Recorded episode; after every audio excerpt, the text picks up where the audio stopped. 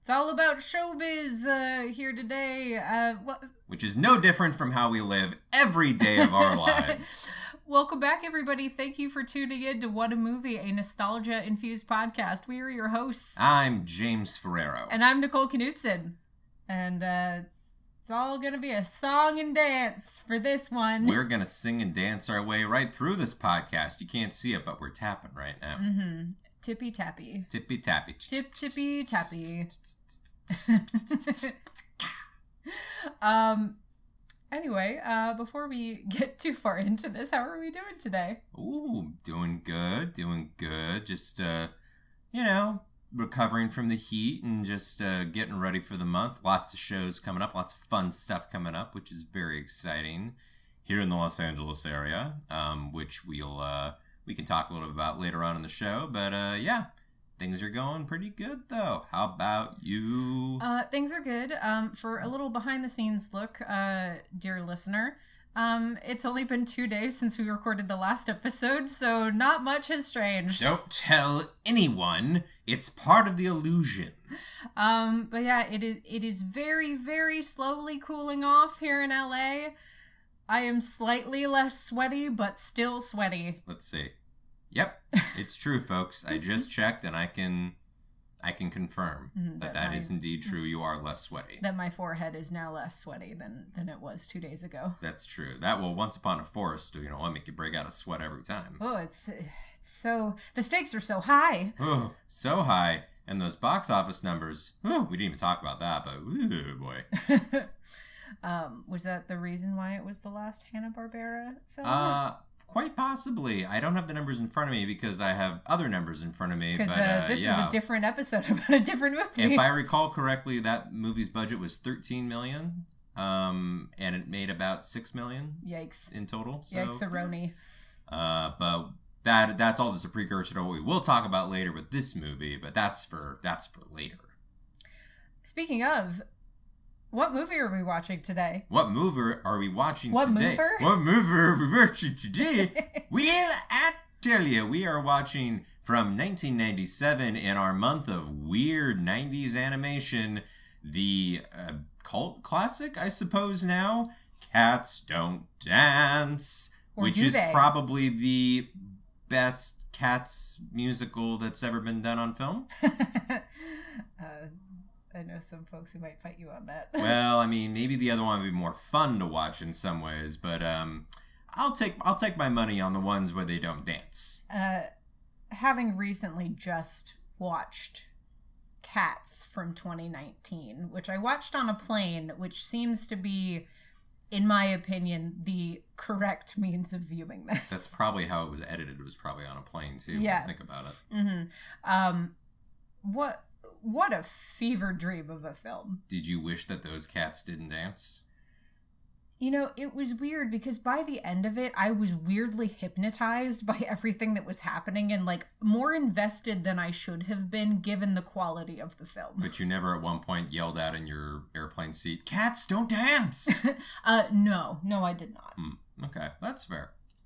Uh, no, that I think that was at the point in the flight when um I knew that sleep was going to elude me and was like, well, I'm already kind of delirious. I should watch something that will maybe make me fall asleep or will feel like a dream. The Sandman has told me to go fuck myself, so I guess we'll have to do this. Yes.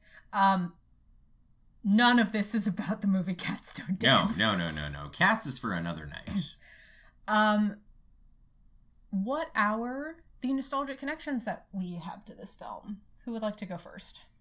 Um, would you like to go first? Would you like me to go first? Um, I can go first. I.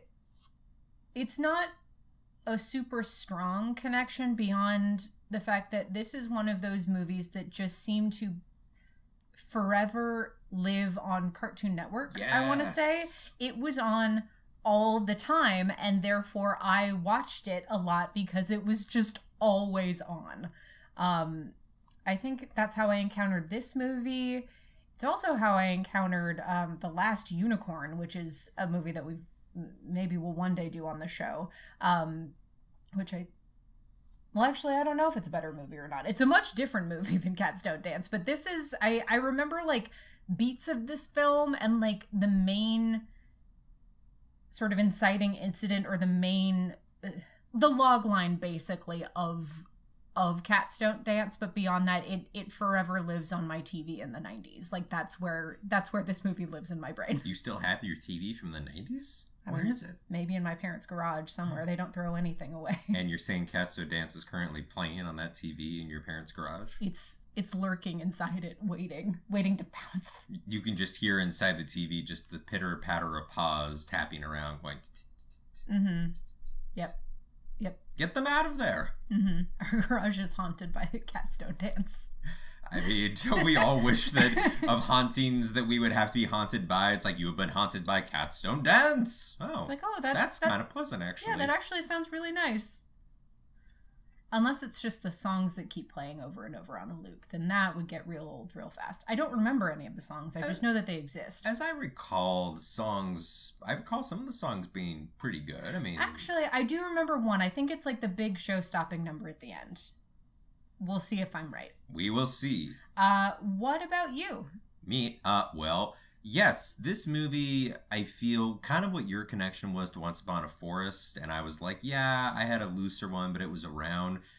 I feel like we've swapped now because I feel like this one was all was on a lot. I don't know if we, we once again we might have like taped it off of the TV or something, probably off of the twenty million times it was on Cartoon Network.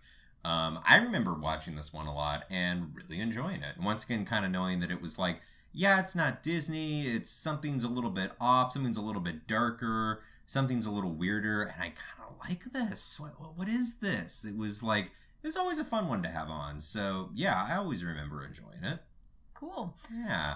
On a scale of one to ten. Also, it takes place in Hollywood. And I'm from North Hollywood. So, like, you know, there's a connection. On a scale of one to ten, how well do we think we remember the plot? Oh, I would say this one's probably like a seven for me. I remember it pretty, pretty clearly. I'm gonna say I'm about a four. Ooh, I want to hear your recap. So I Lady. will I will go over what I remember of this film.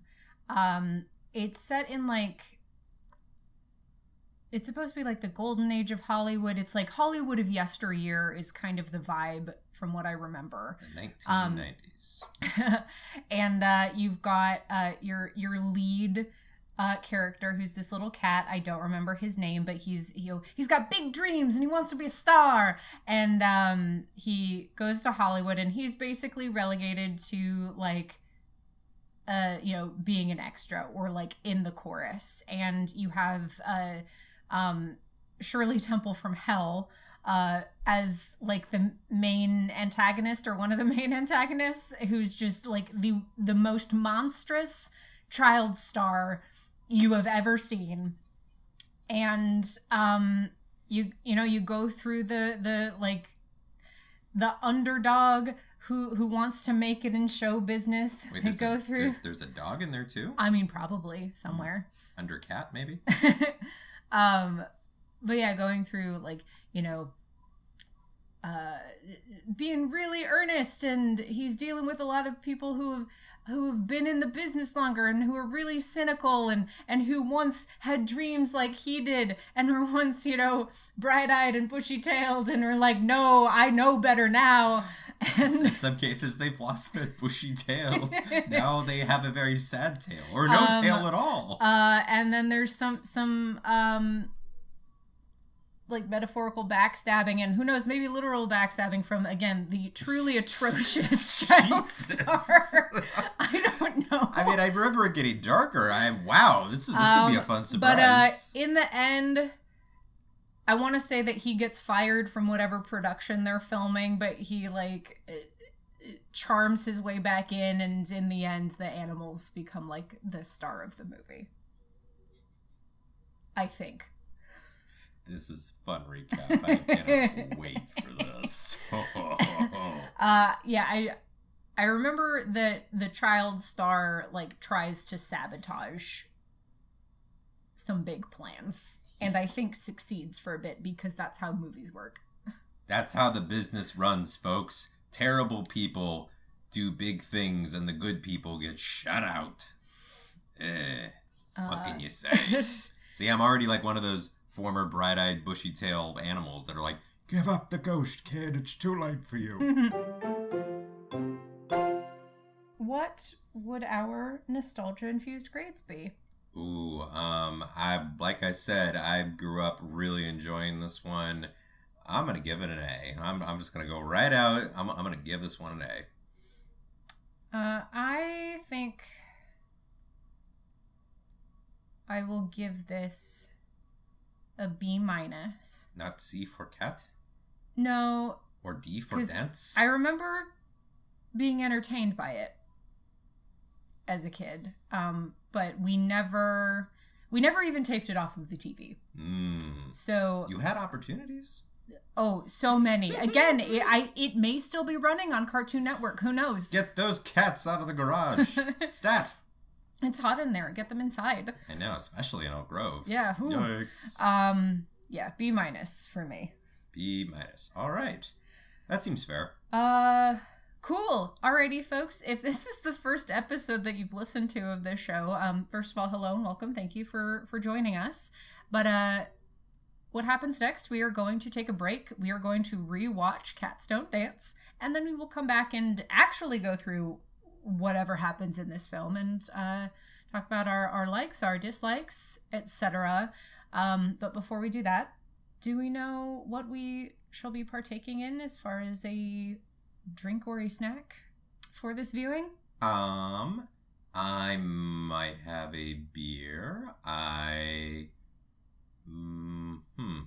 I don't know. I thought about doing something special with this one because it's Hollywood in the 1940s. So maybe I'll do something fancier if I'm feeling so inclined. But uh, I'm not going to say what yet because I don't really know what yet. But if I do, you'll find out when we come back. But a fancy cocktail. Possibly show because you know this is the golden age, kid. Want to be in showbiz, you bright-eyed kid? You want to be a star? Want to be a star, do you? What about you? What do you what, what do you think you're gonna? Well, now- Um, now I'm just gonna do the rest of the podcast like this. Oh, please don't. Ah, too late. uh, well, I took acetaminophen not too long ago, so I cannot have alcohol. Is that But- a cocktail? But uh, I might have a popsicle Ooh, because again, it is still quite warm, that does sound. and a pretty nice. popsicle sounds very refreshing. popsicle, And then some water because again, it hot. and then the popsicle in the water. That'll just melt it, and then it'll Mhm. just taste like sad popsicle. But then you can drink the popsicle. I don't want to drink the popsicle. I want to eat the popsicle. But it's like a milkshake. I don't like milkshakes. you just learned something new about me, folks. I'm just pr- I'm, just prying it out of her, folks. I'm sorry. I I, I know all of this. Give me a bowl of ice everyone. cream. Give me a bowl of ice cream. I don't want milk in it. What about melted ice cream? No. Give me a bowl of fresh ice cream that is still cold and not soup. I don't want ice cream soup. If I wanted soup, I would have soup. When I want ice cream, I don't want soup. I don't want ice cream soup. The story of Nicole Knudsen on Nicole Knudsen. The title of my memoir. I don't want ice cream soup. Maybe that's the song in the movie tonight. I think I remember one of the animals is like, I don't want ice cream soup. Uh, alrighty, folks. Uh, we will be back momentarily. For you, it'll be an instant. For us, it'll be eh, maybe roughly about an hour and a half. We'll Yep. see. But until then, we'll be back.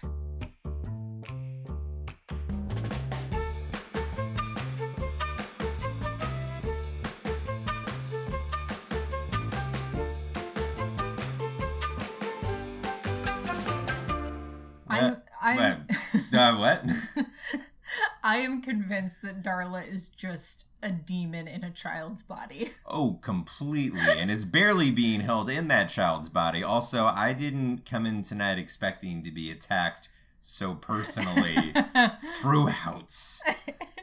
Ugh. Welcome back, everyone. We've just finished rewatching Cats Don't Dance, aka a personal attack on anybody trying to make it in the entertainment industry. That's both enlightening and depressing, but also very real and, uh, but very entertaining as well. yes. Um, honestly, from what I remembered, like that, that's what happened. It's like, pretty straightforward. yeah, it's- yeah.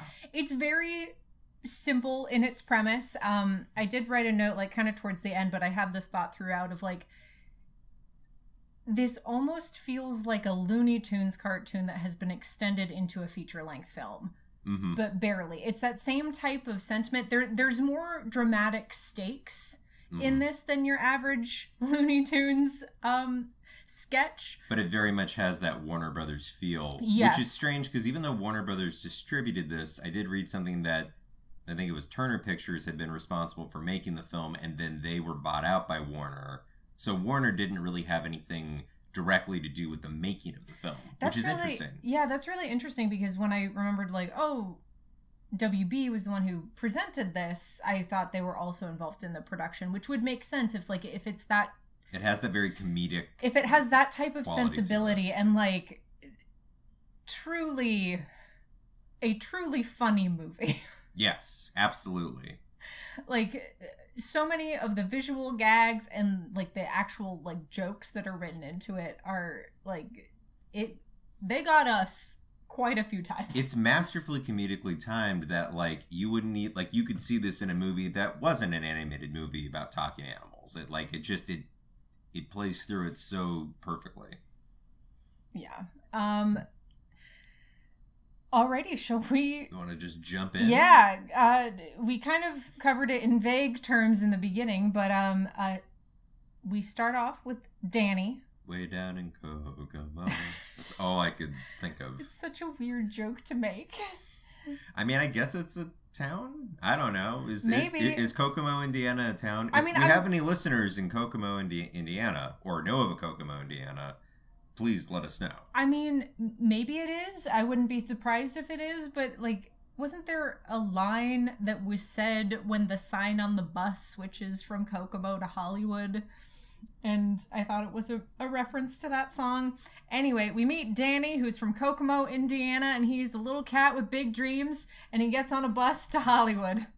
Because he's gonna be a star. To which we get our opening credits, which I remembered very clearly as a kid. Just it all came back to me. I was like, "Oh yeah, that's right." It's very creative use of the opening credits. It was Mhm. very charming and very fun. Yeah, the opening credits is all um all Danny's bus ride from Indiana to LA. Um, also, all of the songs are written by Randy Newman, which I did not know as a child. And not to get, I mean, we'll get to the songs one by one ahead, but like, look, but just as a little precursor, to all that songs are all pretty damn good. Yeah, very catchy, very fun. Um, more often than not, move the plot along or establish character, which is not always the case. No, no, it's not. If you've listened to our podcast before, you know we've been through a few that we go, a what? It's like, why is this a song?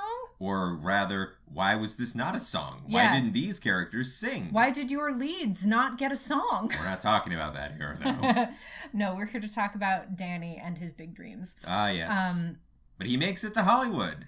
and he's like, if I work really hard, I think I can land a part by the end of the week. And how many people, we've all been those people at some point. How many people have we talked to who come in and who have that spunky attitude? And God love them, but oh boy. yeah, I, I guess do we want to talk about like that depiction of of someone coming in with fresh eyes to this industry and to LA specifically just cuz like there were so many little things Hmm. that resonated with me. I mean, if you've Oh, been listening, yeah. like you know that we're both actors, and like it, even just the the camaraderie of people in they're not in an audition waiting room, they're in an agent's office, but like the the long running relationship between people who are always like going out for the same things and being like, oh wait, your tie is crooked. Let me fix that for you before you go in for your big meeting. Th- You're right. The camaraderie camaraderie is a great word. It's like you know, hey, it's good to see you, but I really wish that we weren't still stuck having to do this together. There's a little bit of like, uh, Yeah, but there's also this like, but at least I'm not alone. At least I've got the same people here. yeah, We're all in the same boat. and it's it's the thing of at least in my experience uh you know I, I like to think that I was never quite as naive as Danny is, or as stupid No, as Danny I, is. I mean, Danny, I think is meant to be the sort of archetype of the ultimate naive out of towner. I don't think anyone is ever that naive coming into Hollywood. If they were, they'd get thrown out on their ass within the day. No, but like But it's meant to be that, like in an animated movie Mhm. with animated animals, it's almost like we can exaggerate it to the ultimate, the ultimate naive character, and that's only because, well, we'll get to Darla in a second. We have the ultimate evil character to contrast with. Mhm. So it, it, it's a movie of extremes. Yeah, but what I was gonna say is like that sense of you you know you come in and you know yeah i'm gonna work really hard and then you know eventually something's gonna break for me right uh, and then seeing all of these people who have been in the business longer and just like i know in my experience of like it's a thing where you don't know how hard it's going to be until you are in it and until you are experiencing it and it's not even a thing that you can just say to another person beyond Mhm. like yeah it's going to be hard but you don't know what that m- means you don't know the details of Yeah. what that means and the reality of what that means until you are in it and The- that hit home really hard You you try to be straight with them without dashing their dreams entirely, but be like, you know, it's a long journey, and I don't know about you, I've had this a lot with people where I tell them that, and you get the response. It's like, it's like, yeah, yeah, I know, I know, but but I have a plan, and you're like, nah, I know, I know, I know, I know, I know. We all have a plan. Everyone has a plan. I'm just warning you. Don't expect this to be, you know, done by the end of the week. In this in this movie's case, literally. And you just have those people that are like, I don't know, I, I got it, and you're like, you'll be back, okay. And you and all you can do is walk away and go, good luck. All right. And then soon enough, you run into them later, and either they've come around and go, man, you were right, or they've already left town, and you're like, yeah, yeah and like out for it. having a plan is useful. Having goals in mind is very useful. Don't expect them to happen in a timely fashion. But I think that's what also makes Danny a character that we still do relate to and want to see succeed because yes, if we saw this person in real life, we would hate this person. But the fact is is that yeah, he's bright-eyed, bushy-tailed, extremely naive and extremely stupid, yet when he has these moments of like talking about what he wants to do, he's not saying it in a way that's like, you know, I don't know. It's almost like it, he doesn't come across as being like a braggart or annoying in that sense. He comes across as just very genuinely out of his depth.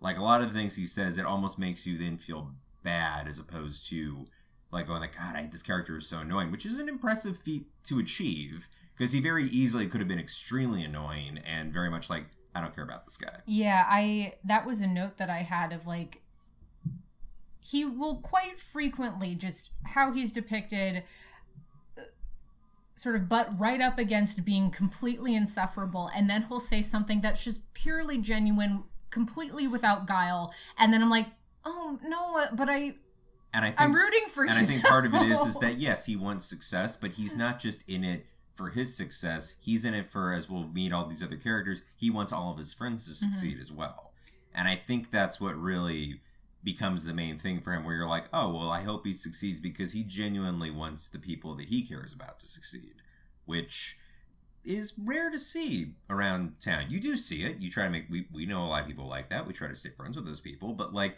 you come across so many other types of people who you don't want to associate with who are very clearly just in it for themselves and will walk over your dead body if they get a chance. Um, but uh, there was a line that he has. It's after like his disastrous first day on set, and uh, it, when he's really like gotten you know a metaphorical kick in the teeth, and I know Uh, I'm on a physical kick in the teeth, but no, we'll, we'll get there. we'll get to Max. um, but uh, um, you know. Sawyer, uh, who is uh, the lady cat uh, in this film, Lady cat.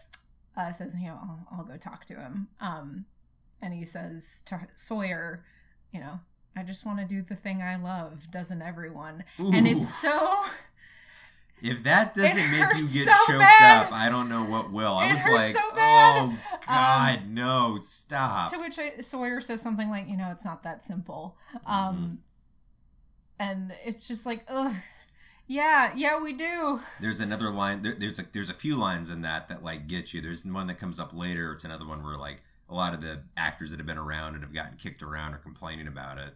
And I think he asked him was like, "Why are you still here?" And you're like, "Ooh, hey, slow down, I mean, slow it- down." It's the thing that we ask ourselves all the time. Of Oh, like, yeah. why do I still do this? If you haven't would- asked yourself that question more than a dozen times, then well, you're a liar. We Yeah.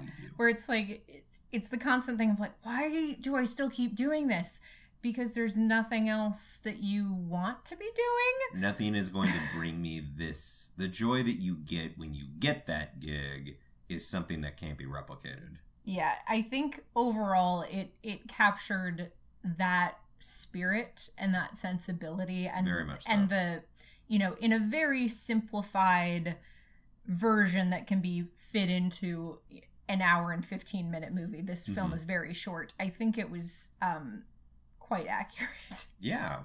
Um, but yes, so he arrives in Hollywood and is looking for this, has his song and dance number. We also meet Sawyer, who is I, I, I loved this depiction of this character being like, yes, she's the lady cat, yes, she's gonna be the love interest, but like they give her so much character in this, which is far Mhm. more than most leading ladies get, especially in an animated movie.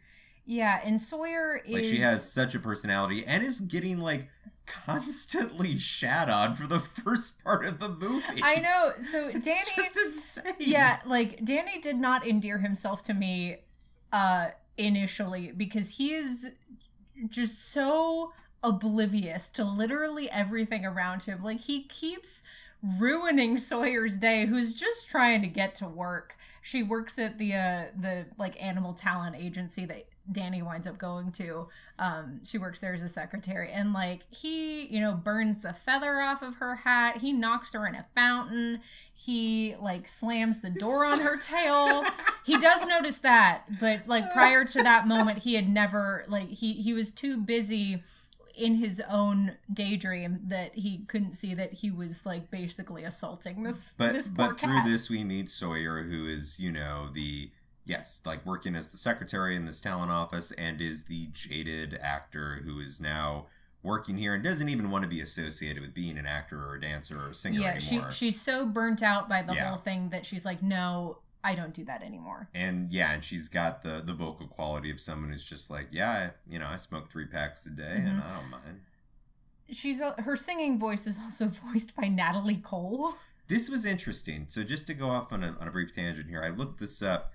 Um, apparently, there was a different actor that had been used to voice Sawyer's speaking voice when they were making the movie, and when the movie was almost complete, this tends to happen a lot, and you know, especially in like things that are like you know voiceovers.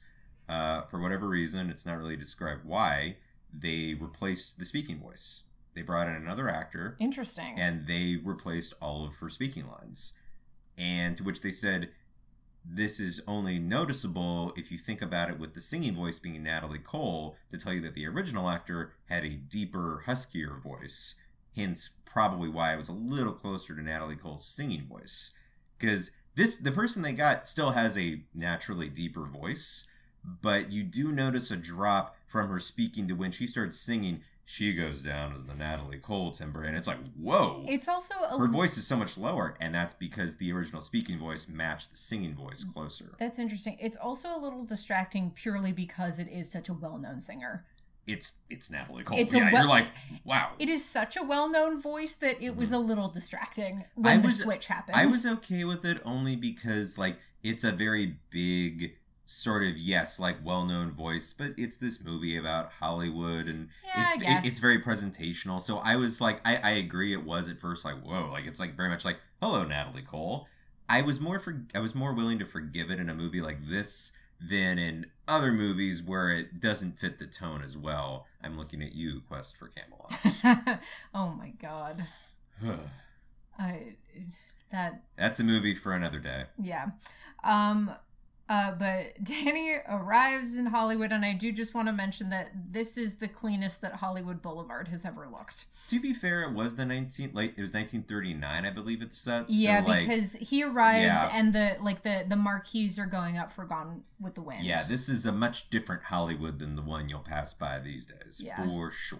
Also, don't go down Hollywood Boulevard. Uh, no, don't. don't. Don't. Or, or if you do, actually, if anyone wants to come to Hollywood and you want to talk to us, uh, we will tell you cool places to go. We know good places to go, and you'll have a good time. The places you may think of that you think are going to be really fun and cool, eh, we may have different opinions about that. Yeah, when you live in Los Angeles, it's uh, it's a bit different. And when you live in Hollywood, which we do, It's very different. Yes. Uh, bu- bu- bu- But he's in the agent's office, and we meet our other fellow animal co- cohorts. We meet, Tilly, uh, Tilly. who is a hippo. voiced by Kathy Najimy, which is just brilliant. oh my Um, god, she's so great. We meet Cranston, who is a goat. Voiced by Hal Holbrook. The, the the voice cast for this is kind of insanely Yeah. great. And um, we get probably my favorite character. At, it may be my favorite character in the movie. Definitely my favorite character amongst the animal um, uh, contingent of the cast is Francis the fish. Voiced Who- by, and I believe this was Betty Lou Gerson's final film. That she and uh I loved her before she even spoke because she is a chain smoking fish who has seen it all and does not have time for anybody's bullshit. And her opening line will immediately endear you because Danny gets there and is just like, you know, you know, hey, like, you know, we're gonna get some great parts, and then she's just there with this like cigarette dangling out of her mouth. It's like if you call getting hanging by a hook a good part, and you're like, Yeah. all right, we're off and running. Frances is just off for the. Way. She has numerous lines like that throughout. We can't get at all of them now. But, you know, Mhm. it's like even working for scale, even, Yeah. even puns like that are just like perfect. uh, and then I I She's not to be fucked with. I missed the turtle's name, but there is a turtle who's very nervous and he's constantly reading his fortunes from various fortune cookies. I think it's Don Knotts too doing Is it? yeah, he's got the whoa. Okay, I'm sorry. Oh, I gotta go over. Yeah, it's just yeah. He's very nervous. Gets a oh my god when he goes back to. Just to jump ahead briefly, when they all go out for work, and you know we we've been here where that's like, there's no work for you today. Go home, and he's like, well, My day no is work. wasted. My day's wasted. Time to go home and clean. Pops into his shell. Beautiful Um, gag. But uh, uh, Danny has arrived just in time. He's a very, very fortunate young cat uh, because Darla Dimple, who is Our Shirley Temple stand our Shirley, T- in a in a world of real life celebrities, there's no Shirley Temple, but there's Darla Temple. probably because they made her into a literal demon. But then does Shirley Temple just not exist in this parallel universe? I guess has not. W.C. Fields and Mae West and Clark Gable. Maybe not. Maybe this is a worse timeline in which Darla Dimple rose to fame and Shirley Temple did not. Well, you know she was working with the Nazis. Not Shirley Temple, but Darla Temple definitely. Oh, absolutely. My God, and we will get into her. Wow. I honestly, Darla might be my favorite character. Darla might overall be the best character in this. she steals for the, the, movie. sh- I mean, you could tell they had so much fun. They're like, okay, this is the character we're all going to put all of our attention into. yeah, Dar- she is just a gem. it's funny that this movie purports to be about all of the cats and and the, the, the various other animal actors in this world. It is Darla's movie. Oh, she is just, and between the animation, the writing, the voice acting, I mean, they are just going for it. And we'll get into how that starts off very Um, soon. Um, but all this to say, Danny gets his job because it's a Noah's Ark movie, and they need two cats. I'm sorry, it is Li'l Ark Angel Oh, is okay, the name fine. of I'm the sorry. movie. Uh, but also in this moment, we meet the agent very briefly, who you know has him sign the the all the massive contract and then the release form, which is super tight. Yeah. that was a nice ad. Also, that agent voiced by Frank Welker, Oh, someone who I mean, he's a voiceover legend, usually known for voicing animals or other sorts of like more like effect voice things of just like he can do everything. He he's he's literally described as a man who can do about any voice you can require. You rarely hear him just speak. So We've that was really bizarre. we've gotten two movies with Frank Welker doing an actual character voice. Oh yeah, what was the other one? Uh, Pagemaster, he was horror. Oh yeah, he was. Wow, look at that. So he he definitely does, but you don't hear it as much. But if you're not familiar, go just go to IMDb and type in Frank Welker and just sit back and go, wow, because he's probably voiced 95% of your childhood. Mhm. Uh, all that to say, Danny signs the contract, but they need a second cat. Who's the second cat? Sawyer. But Yep. she doesn't act anymore. Yeah. She does now. But uh, uh, the agent, who I, I forget his name, it's it's not really relevant. Um, but it's like, hey Sawyer, baby, will you be in this? I can't find any other cats. And she does In a great Hollywood, upsell and- of like triple my pay and I get weekends off and sure. And he was like, ah, fine, twist my arm. And He'll be in this movie. What is what is her line about like the glory of filing? And she's just Yeah. it's just like Yeah, she's just. This is us meeting her, the audience meeting Sawyer, and it's just like, I have the glamorous life I lead with filing and uh, secretarial work. this movie clearly had some writing input from up and coming actors or people who had been up and coming actors who were like, yeah, yeah, yeah, yeah, yeah. Uh, but they're both on. But you know what? They've had this complicated thing so far, but they're gonna be in a movie together. What could possibly go wrong? To which we go to the movie set. Or are you talking about Sawyer and Danny? Yeah, but we go to the movie set with the Noah's Ark scene, is just so demented. Yeah, it's uh Darla's on is on a fly system and she's uh, zooming around the set and uh you see some unicorns get drowned And as just part of this song. and just all of the animals just looking so miserable, but they're in these colorful outfits and just boom, Mhm. boom, boom, boom. They're Oh, just yeah. like bopping up and down, but everyone just has a face of like, I wish I was. Um I, I will now." say uh, immediately prior to them starting to film Ah, this, yes. uh they all get to set and Danny is like, "What do you mean I only have one line and it's meow?" And he's like trying to find ways to jazz it up and be like, "What if I do a little something extra?" And literally everyone, myself included, was like, "Danny, you're gonna get fired. yeah, Don't do that." Um, including the animals there are like, would you shut up? yeah, it like no, this is Meow, this is the meow. line you were hired to say, so do that. that they do all of this. Also, we discover that in this world, they shoot the opening logo based on the lion from the MGM logo. they just shoot it be- live before every movie they make. uh-huh. Which is kind Um, of amazing. They're um, like, stick the elephant's head in the side and put the tusks on him, and we- let's get the shot. Did we mention that the studio is called Mammoth Studios? yes. Okay, I couldn't. Oh no, no, no! I'm sorry, we didn't mention it, but Okay. yes, it is Mammoth. Studios. So it's Mammoth Studios, which is why it is a quote mammoth um, who does the uh, MGM lion roar. Um, he, they just slap a pair of tusks, like bigger tusks, on him, and like My tusks. yeah. Um, we'll get to Wooly later. Oh yes, but he does his elephant. Um, what do you call that? Um, trumpet? Yeah, I was just gonna go his elephant. But yes, trumpet makes sense.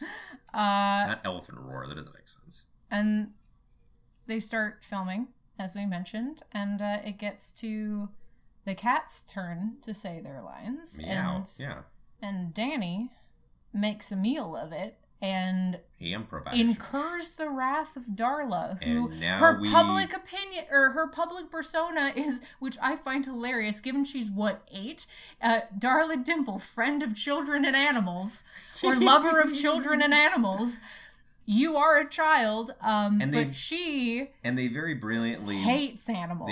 They very brilliantly wait on this reveal. Up to this point, we have not seen this side of her until after Danny wrecks this shot and she just goes from zero to one billion. And everything then- goes off. and then we meet max who is also tied for my favorite character in this Dear God. um max a force of nature, to be sure. Max might be a clay golem that the demon that lives inside Darla's body has created and animated. The size you could say is roughly, I don't know, 100, 200 feet tall. He's a couple stories tall. Yeah, he is gigantic. We don't really know what he is exactly, and his teeth never move, but just his lips. In the most threatening of yes. It's just ah. um, To which I did I, I did see this how that character was based on the character of Max, who was played by Erich von Stroheim in Sunset Boulevard, which is a movie that was definitely after 1939, but that doesn't matter. Uh, but for reference point, I'm sorry, audience, you can't see this, but I did pull up this picture. This is who Max is based off of. I see it. Pretty It- accurate, right? Yeah, I mean, this picture, just for our audience, looks like a well, one a normal sized person, but like a a butler, but like he's he looks like he's seen some shit. But when you zoom in, yeah, if you're like from down here, yeah, he very scary. yeah, a very a very imposing figure. He's got a scar on his cheek. He, yeah, is a few stories tall. Basically puts Danny literally in his place and in the ground. Yep. And uh To which his exit kills me every time because he literally. Okay, so his entrance is Darla calls for him. They are they're all like, oh shit, and then just a side of the soundstage just bursts open and Max just walks straight through. Does his job, walks back to the hole, and all of a sudden, in like a, a flash of light and smoke, just disappears. I'm I'm convinced It's incredible. I'm convinced that he is some kind of magical entity that has been, uh, you know, constructed by the demon living in Darla's body. It, it it must be. It, Max is not of this world by far. It's the first moment of this. Like, if, if you can, you know, granted, yes, this is a world where animals can speak and walk around and are interacting with humans. Okay, you take that for what it is. But up to this point, it's been more or less straightforwardly realistic. And then this happens, and we go, oh boy, okay, we are in another timeline. This shit is insane. I loved it. I loved everything about Max. Will that be all? uh, they wrap for the day. Uh, and we get into that conversation with Danny, uh, who is, you know, very, you know, kind of He's getting a hard lesson in life. Yeah, he's really, you know, I won't go so far as to say depressed because he he's quite plucky. Um, but he's But he's, he's a, he's a little down in the dumps. yeah, down in the dumps is a good way to describe Have it. Have you ever been down in the dumps and felt like all your dreams were ruined? Um, but uh, he is kind of sulking and is you know trying to figure out where he is on his timeline of like, am I gonna still book that big gig by the end of the week? No, my um, boy. Where oh, we haven't introduced Pudge. Oh yeah, Pudge. Yeah. Uh, Pudge, around. who's like, you know, in a film of cute animals, he's supposed to be like the cute, precocious Well, kid animal. the little Uh, penguin. Boo, boo, boo, yeah. He's selling ice on Hollywood Boulevard. Yeah, Pudge is a little penguin, and he he's he's got spunk. He does have um, spunk. Yes, that I, I think that was we talked about spunk in the last episode too. it was like this is Pudge. Dot dot dot. He got spunk. Um, but Pudge tries to like cheer Danny up, and then they kind of start dancing because Pudge is like trying to mimic what Danny was doing, and Danny was like, "No, here, let me show you." But then they realize there's actually music playing. And penguins can't dance, um, well, they're flat-footed. but cats can dance. Yes. Or at least Danny can. Danny and Sawyer can. We we've seen a very limited sample size of the cats in this world.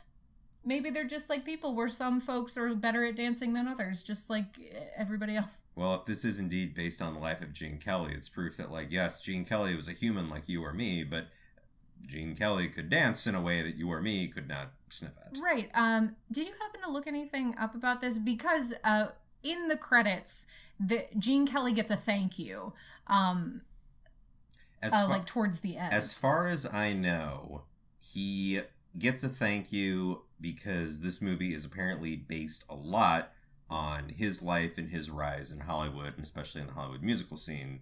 Uh, it, he does get a credit at the end. I don't believe he was directly involved necessarily.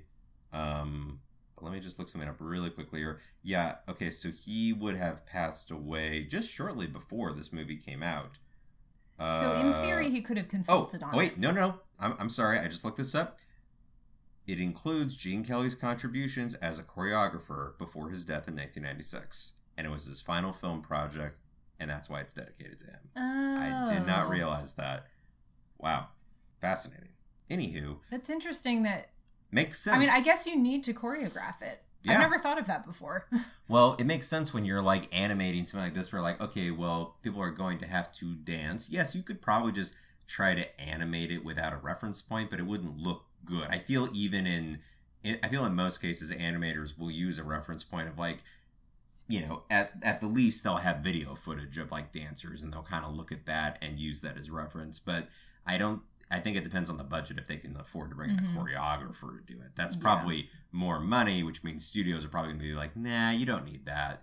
But for a film like this, it makes total sense. where and, it's all about show business and, and- and, movie musicals and dance is in the title of the movie. Yeah. Um, but there is actually music playing here in the Who's studio. playing the music? and it is Wooly, who is the elephant actor, voiced by John Rhys-Davies. Uh, I'm who, so pleased you're not dead. who he uh his thing is that he really wanted to be a film score composer and he's the one who's playing the music um but he can only get the job as uh, as James said for every film that Mammoth Studios uh puts out uh to be the logo it's just so good. I just love that element. It's so funny. It's so weird and very sad because this is Wooly's life and he lives in his trailer and plays this. And it's like, are you doing that for a movie? It's like, no, that's for me. Because no, that was a dream from long ago, to which we get a very true, very sad moment of him, like, once again giving Danny, like, the lessons of life of, like, well, that's what happens in this town, to which Willie has kept pictures of all the characters we've met that have all been these jaded people that we thought were just, well, you know, it's past my time. And he has pictures of Cranston and Francis and Tilly and Sawyer all on his wall, which is just all the more like heartbreaking. That it's like, yes, we're all friends, and you know, I still have pictures of the days when they were still doing what they wanted to do. And I look up to that because it reminds me of those better days. But it's also sad because those days are behind us now. Yeah, and Wooly is not the first person to say this to Danny, but he is, I think, the first person to say it in this blunt of a way of like Hollywood doesn't like Hollywood is always looking for new talent, but not our kind of talent. This is where we dip into the social commentary. Yeah, movie. where I'm like, I, as much as I enjoyed this movie, which I did a lot, I did feel awkward knowing that this is a like not so subtle um allegory maybe but it's like and not even an allegory it's just this is the reality that anybody who isn't white has faced in this industry and i feel uncomfortable about the fact that this very real experience that has been lived by very real people are being depicted as animals. I understand the awkwardness of that. I thought it was very interestingly done. Now, is it the most tactful way? It's in a kids movie that's an hour 15 minutes long. No, we're not going to we're not going to properly address this in that runtime with this kind of movie. The fact that they even went though and tried for that, I find to be a very interesting thing and honestly, I thought that it worked I I mean, for what it is. in the sure, in the context of the movie, it all it's solid. It's very simple but no, like I'm not it- talking it- about the context of the movie. I'm talking about the overall social commentary, being like you're addressing something that is probably at that time was definitely skipped over. No one was talking about that. That was very much like a no, no, no, no. We don't want to talk about that. Look at all the big stars here, and it's like, but we're not going to talk about all the other shit that went down. And like I said, it's a kids movie. It's not going to address these in the way they need to be addressed. That fortunately now we're starting to get more towards that but it is a step in the right direction, which a movie from 1997 I think is really interesting that they're even tackling that because they they don't even have to go there Yeah, I and no one would say anything. I- the fact that they even do, I find to be very interesting. Well, I don't know. I feel like that's if you are making this movie about this, you know, young uh aspiring performer and he, you know, comes across obstacles on his path to like getting his dream job, it's not that far of a leap to have it be like, "Oh, it's cuz they're animals." I and that's within the movie. I I don't know. I still still feel really weird watching this and, and this is having a broader awareness of just and i'm not saying that the movie is trying to do this but like representations of bipoc people um in media and like I'm not phrasing this correctly. I'm struggling for words, but like I I felt weird about it. Look, all this to say, and I'll say this again and we can move on. I'm not saying this movie answers the problems of racism in early Hollywood and finds a way to solve it and work through it. I'm not saying that at all. And I think it's a conversation that only recently has started to be taken seriously, and we're starting to find out more about it. And it's a conversation that has to continue because there's a lot of history there and a lot of terrible things that happened. All that to say, this movie doesn't need to refer to that at all, and it would be fine. The fact that they try for it and even address it in the most simplistic of ways that they could. But the fact that they even made an effort to, I think, is really cool. Maybe that's why, or part of the reason why I'm I feel weird about it is because I you can never know what somebody's intentions are when they make a movie. I don't know if that was the intention. Well, I'm not going to get into intentions here because we don't know. Like you said, I don't know anyone's intention. I will not assume that unless I hear it. I can only take away from what I see in the movie. Uh, anyway, I'm glad that we brought that up because it was Mhm. just like I, I can't get through the end of this episode without like at least mentioning It's it, That it- it's- dissonance it that was in my brain. it seems to be more. I would say it's more influenced by something like what you see in Who Framed Roger Rabbit, where it's a big thing about like featuring the tunes in this world of tunes and humans as being this lesser society. Which, once again, if you want to talk about does this movie really push anything forward or does it like not answer things fully, that's a whole nother conversation. But it seems to be taking a lot from that. I wish I wouldn't be surprised if they borrowed a lot from that. Um, but that's a whole nother conversation. Anyway, Um, all of this to say, we go back to Darla, who is the world's biggest narcissist, a, a demon in a child's body, and also has a very fragile ego. And she um, does not like anybody, um, you know, stepping on on her her place in the spotlight. So she devises a plan to basically get all of the animals, we will find out later, maybe killed, but definitely fired uh, from from the project about Noah's Ark uh, or Little Archangel. Um, she invites Danny to her home um, in the guise of being a mentor to Danny, where we get the great bit where she offers him animal crackers and she starts God. beheading them and eating the animal cracker heads and throwing the headless cookie corpses at Danny for him to eat. and it's just the eyes are getting twitchier and twitchier and borderlining into red and coming back. Like it's just. I, I, we, we talked about it before. Like the animation of this movie overall is really, really fun and really, really great. The attention, the detail they put on Darla is something just out of the best nightmare you could ever have. Yeah. Um, essentially, I think Darla and Max had overheard Danny being like, hey, well, maybe we can get an audition for the head of the studio um, for LB Mammoth. Uh, and Darla's like, hey, uh, is there anything that I can do for you? Anything at all? Tell me. Tell me now. And then Danny's like, well, that would be really cool if we could like get a chance to perform for him. That would be awesome. And then Darla's like, hey, are uh, are you free at 3 p.m. on Friday? Great. Uh, gather all your friends, get your act prepared uh, for 3 p.m. on Friday. Um, but uh, it is in fact a trap. It's a trap. But They didn't have Ackbar there. They could No. have really used him. mm-mm.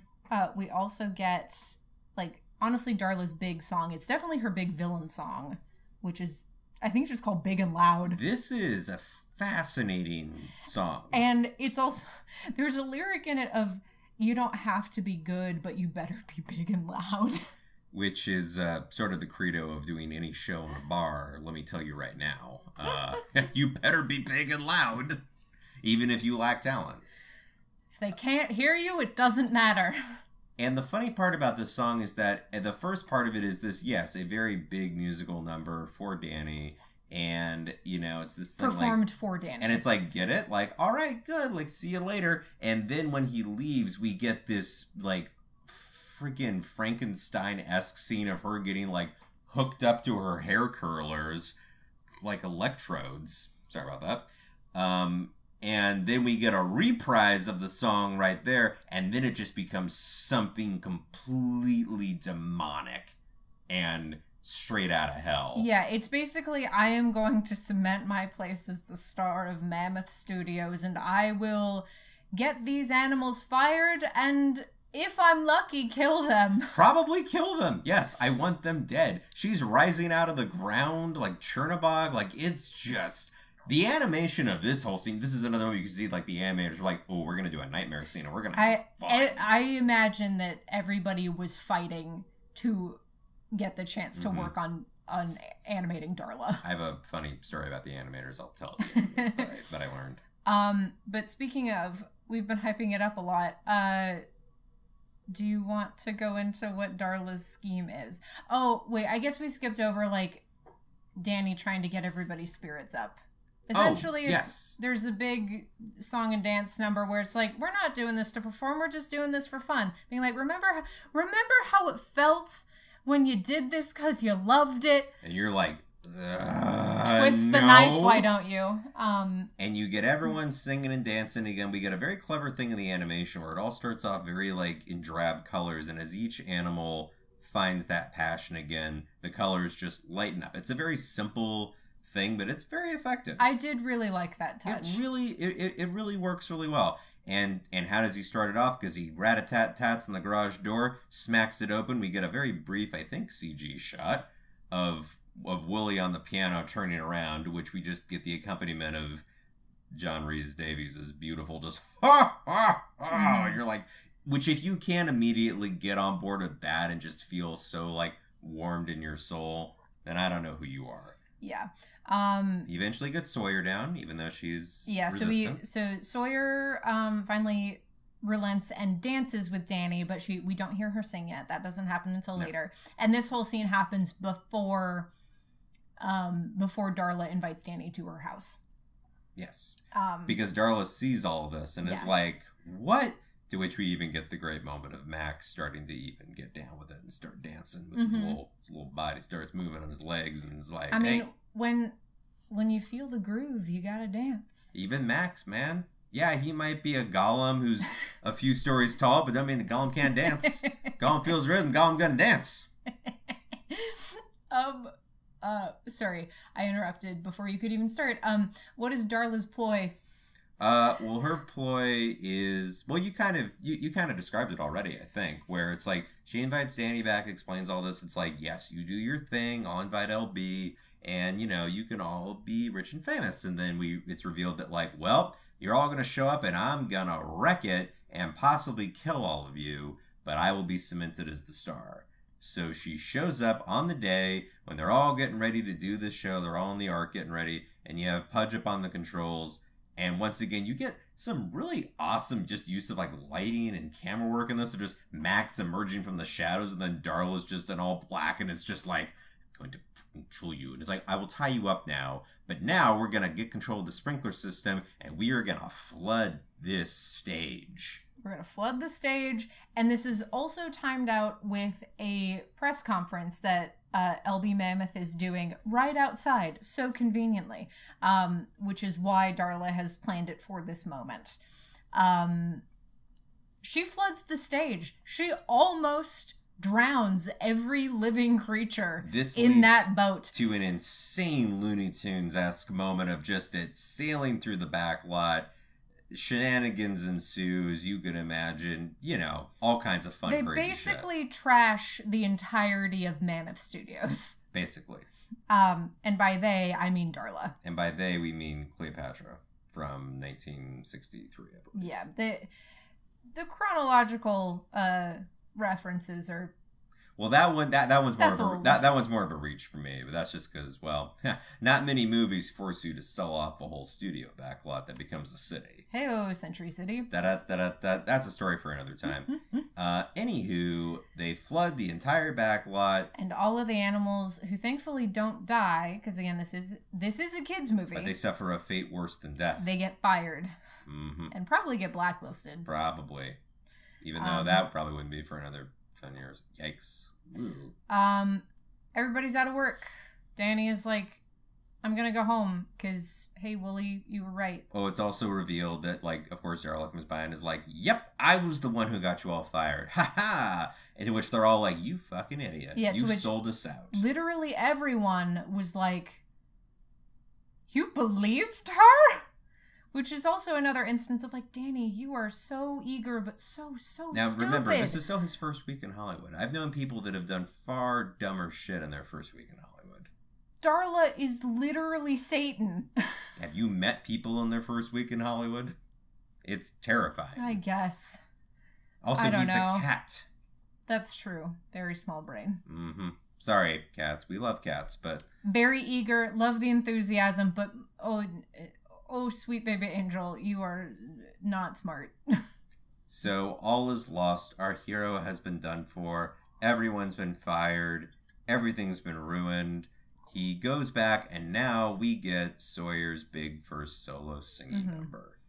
Which is fine. It's very, it's very pretty, and honestly, yes. Like, is it a moment for Natalie Cole to, you know, flex her amazing golden voice? Yes, but also it sort of serves the purpose of having our our heroes are down in the dumps and are on their last legs and or like And- the cats in their ninth life it's like everything is doomed And uh, and we get some pretty cool animation in this sequence too though of just him walking through a black screen and then the rain comes up and then he's back in front of Mhm. Grauman's but now it's all like dour and rainy i don't know there's some really But yeah, but uh, animation in this sequence. basically Sawyer is singing essentially how Danny reignited her love for performance, and uh, and her love yeah, to sound like natalie cole. And uh, yeah, things are terrible, but like, oh man, I've gotten bit by that bug again, and also I might like this lovable doofus uh, who just waltzed into town and who oh no he's he's headed on a bus back to Kokomo, Indiana. he's, um, and he's back on the bus and he's leaving and the bus driver is just reaffirming his thoughts and then he finally goes wait i have an idea. Yep, we can save the day yet.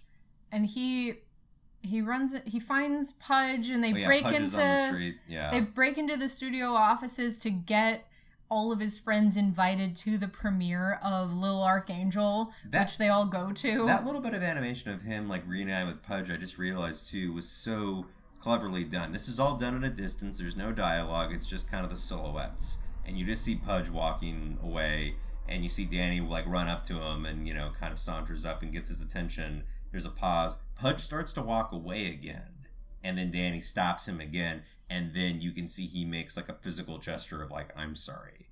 Like I messed it up. It was my fault and then they embrace and then they go. But it was a cool moment of like it's not just a oh hey you're here let's go. It was like a oh wait I have to earn your trust back even with no dialogue in this scene from a distance. I thought was really really interesting to take the time to do that was really cool. Um, but yes, they go. They invite everyone to the premiere, and um, the plan is to wait until the film is over and then they're gonna surprise the audience with like, "Hey, we have a live performance for you." Um, but because Max is a supernatural being and has superhuman hearing, Pudge snaps his bow tie and it just wow wow wow wow wow. And it's like I smell fresh meat. Boom. and he's just gone. Uh, and then there's an extended uh, action sequence with Max, and He picks Pudge up and rubs him on his scalp and gets the static and sticks him on the ceiling. It's just amazing. Like, It- who thinks of this? It's a Looney Tunes cartoon. And then, yes, it does give way to a big chase sequence. He gets on a balloon with Danny. Danny and I'm sorry, a balloon of, of? Darla. Of of Darla. Darla. The balloon eventually pops because Danny pulls it closer to one of the spikes on Grauman's, sending Max flying away. To which we will see him fly through Paris later. Not important right now. It that's so random. It's so random and such a weird little cutaway, but so fun. Yeah, um, but uh, the movie's over, and Danny is like, "Hey, wait a minute, everybody! We have a special surprise for you, arranged by by Darla, uh, lover of children and animals." And he has to, you know, Bam, bam, vamp. he has to vamp a lot and he has to convince his friends like no you gotta come back up on stage they do and then they perform the show-stopping number And this is only after they get convinced. This is that line I mentioned earlier. It's like, you know, why did you stick around? Like, don't you still want to do what you want to do? This is a moment we have for that. And you're like, all right, they're going to go do it. And so, yes, they go. They have this incredible song and dance number filled with, filled with singing and choreography. And Darla now going full Grinch, as you said, and is like, all right, Max is gone. I'm going to do it myself. she is the grinch her sidekick is named max There it is. She's the grinch She slips slash r- beelzebub she slips right off and just starts this that this was the only real note I could write down because I was so entertained during this movie I couldn't even take a lot of notes. But the one thing I wrote down at this point because as she goes back, you know, literally everything she tries to do, like bring the curtain down, hit the lights, hit the switch, hit the this to try to stop it all. it just makes it better It just makes it better. To which I said, Darla's demise is indicative of an actor who has never taken a tech class. Because she tries to hit the curtain, and the wrong curtain opens, and it's like, Psh, you skipped the tech class, didn't you? Um, the audience loves it. The crowd goes wild, and uh, in in Darla's final attempt to to you know spite all of these animals, um, this furthers your theory that she failed every tech class that she was ever um, Mhm. forced to go to She didn't because she realize doesn't had a hot realize mic. she didn't realize she had a hot mic, and she admits to everyone that she was the one who flooded the stage and destroyed all of the backlot of Mammoth Studios. And Pudge then hits the trap door, drops her into a trap door. Max flies through Paris, and our villains have been defeated. And uh Oh yes, and Danny and Sawyer are now an item because you know Because- this point it has to happen. because there are two leads and, and all will be fine in this movie. And we then get the ending of all the movie posters, which would first start off with like, the now star like all of all of these uh animal actors. and we range everywhere from the early 40s to the late 90s, Yep. and everything in between. Everything it's from it's everything from Casablanca to the Teenage Mutant Ninja Turtles. Grumpy Old Men, Batman and Robin, Casablanca, Witches of Eastwick. That was a random one. That was Free fun. Tilly. Free Tilly. That made me that made me giggle. I feel like they were just digging through recognizable Mhm. movie posters Yeah. that WB had the rights to. And honestly, it warms my soul. I'm like, yeah, these might be beings of another world. Anachronistic, that's the word I was looking for. These beings all hit an age, and whether that means they're younger like Danny or older like Cranston, but they've hit this age now from 1930 on net, 39 on now. They never age again, and that's that's the way I like to look at it. Um, and we get the final button of who's putting up the posters now. It's Darla. Oh, and then she gets wrapped away by one, and that's the end. hmm Uh, would you like to share the tag at the very end of the credits? Not a visual tag, but just Oh, a, yes. a like text within the credits. Uh, no animals were harmed in the making of this film, though some had to be erased and redrawn. It was quite fun. uh, and that is Cats Don't Dance. That is Cats Don't Dance. All right, you were the one who came into this with less of a memory of it and attachment to it. What, what? Uh, I guess, I guess a brief recap. What did you like? What didn't you like? Um, Um, I yeah, recap of what worked and what did not work for me. Um, you know, I it is now much more personal to me than than it was when I first watched it as a Mhm. kid. Um, I think it it captures the you know the idealism and the love that uh you know folks like us who are in the arts have when we first start out and like it it it's almost painful in like not a bad way to just see how earnest Danny is at the very beginning of being like oh no your dreams are going to get crushed. I know it'll end up okay because it's a movie but like eh, I don't know. I feel like it it tackled that that aspect of it in a way that felt real and could be accessible to kids. Like uh um, I thought that that was handled well.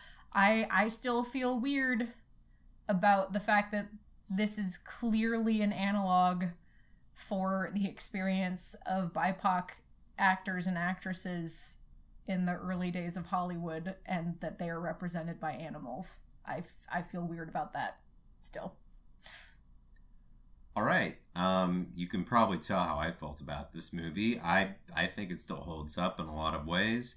I enjoy. I think the writing of this is way more clever than it has any right to be. Mm-hmm. We didn't even get to half of the jokes in this movie. There's too There many. we would just be quoting them all. There are so many, and they're all genuinely funny. You have a lot of characters who you genuinely care about, who you want to see succeed. Even the villains are so much fun and how insanely evil they are. You can't help but just Yeah. love it. I do want to add, just to reiterate, uh, this has been a Darla love fest through this whole episode, but Darla is incredible.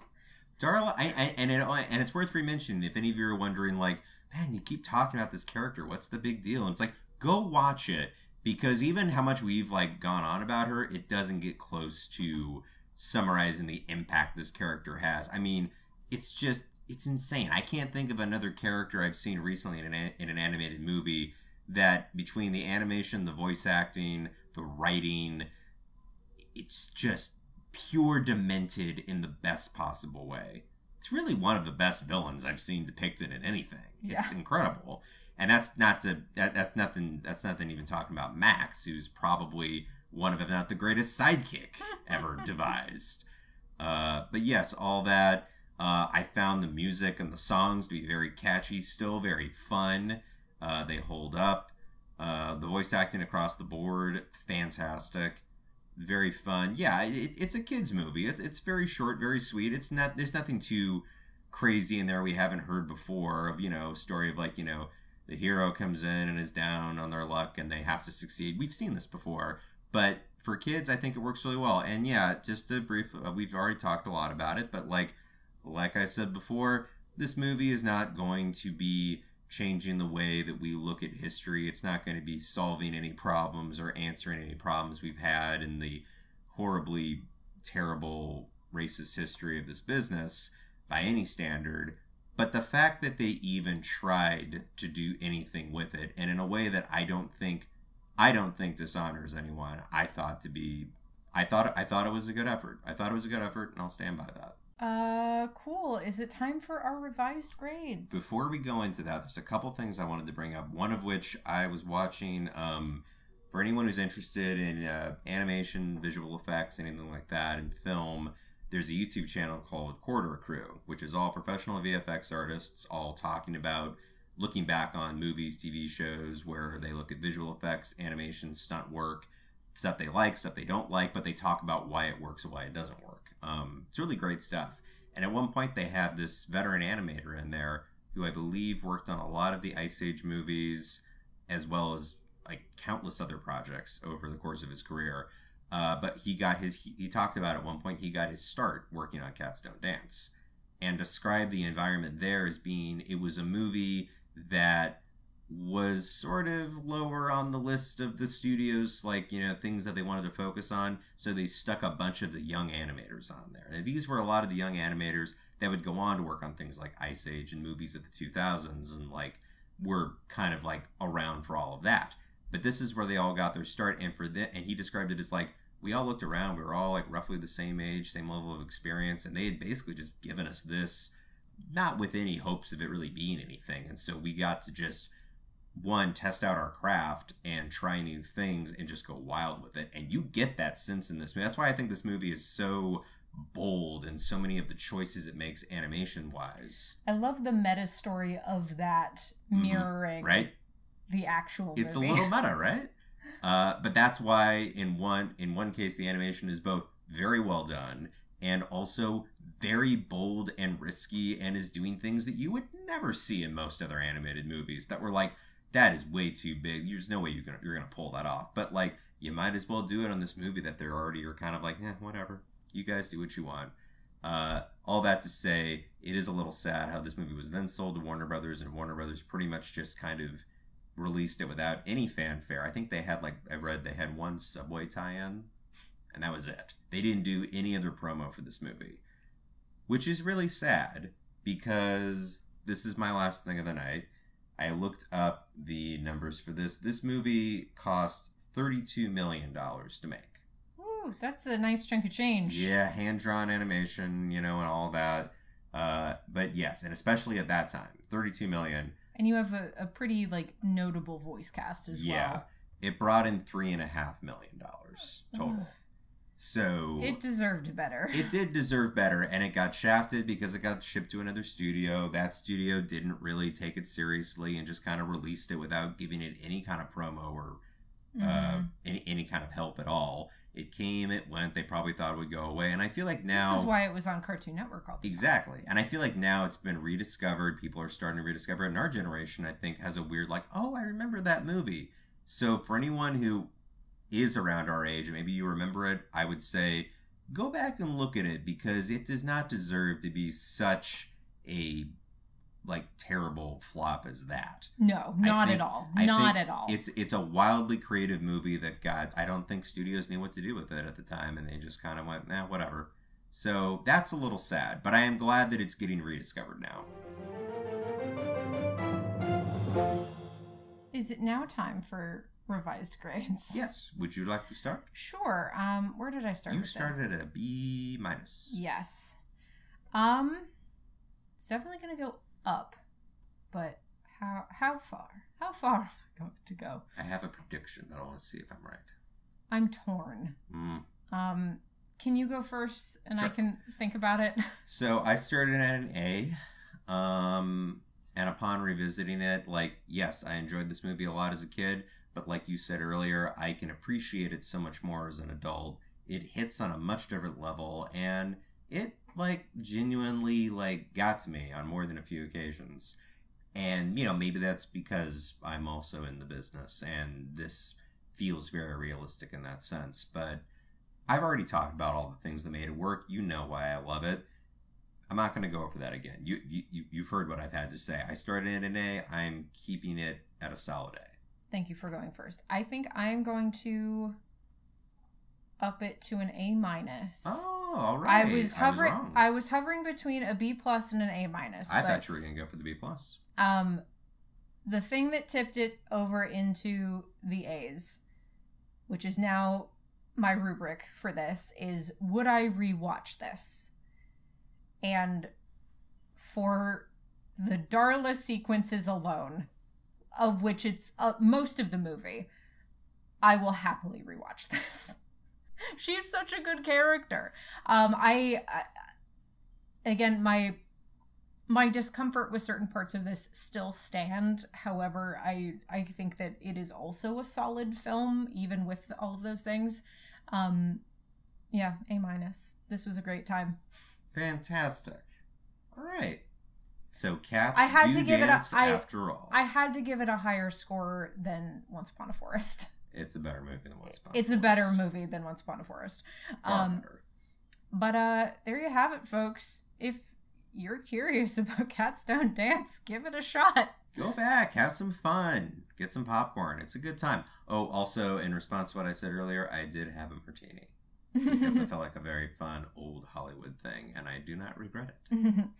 uh cool. It's getting to be that time. Um if you have enjoyed this episode if you enjoyed the show as a whole please consider leaving a rating or a review wherever you listen to this podcast. Five stars would be great. And if it's anything less than that uh, keep it to yourself and find a different podcast to listen to. Um if you would like to follow the show on social media, we are on Twitter and Instagram at What a Movie Pod.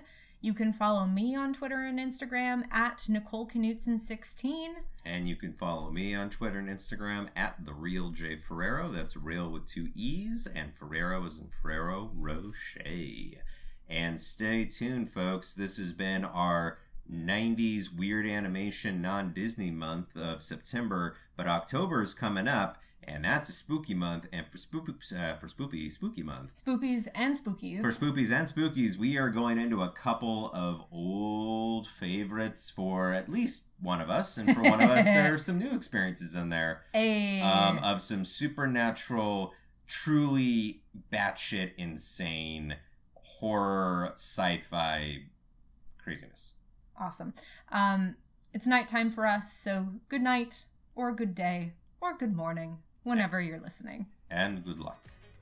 That I'm too. James Ferrero. And I'm Nicole Knudsen. And what, what a, a movie! movie. Oh, I didn't realize we were singing. Uh, I mean, I, after this movie, I felt it was only appropriate. Cats do dance. Cats will always dance.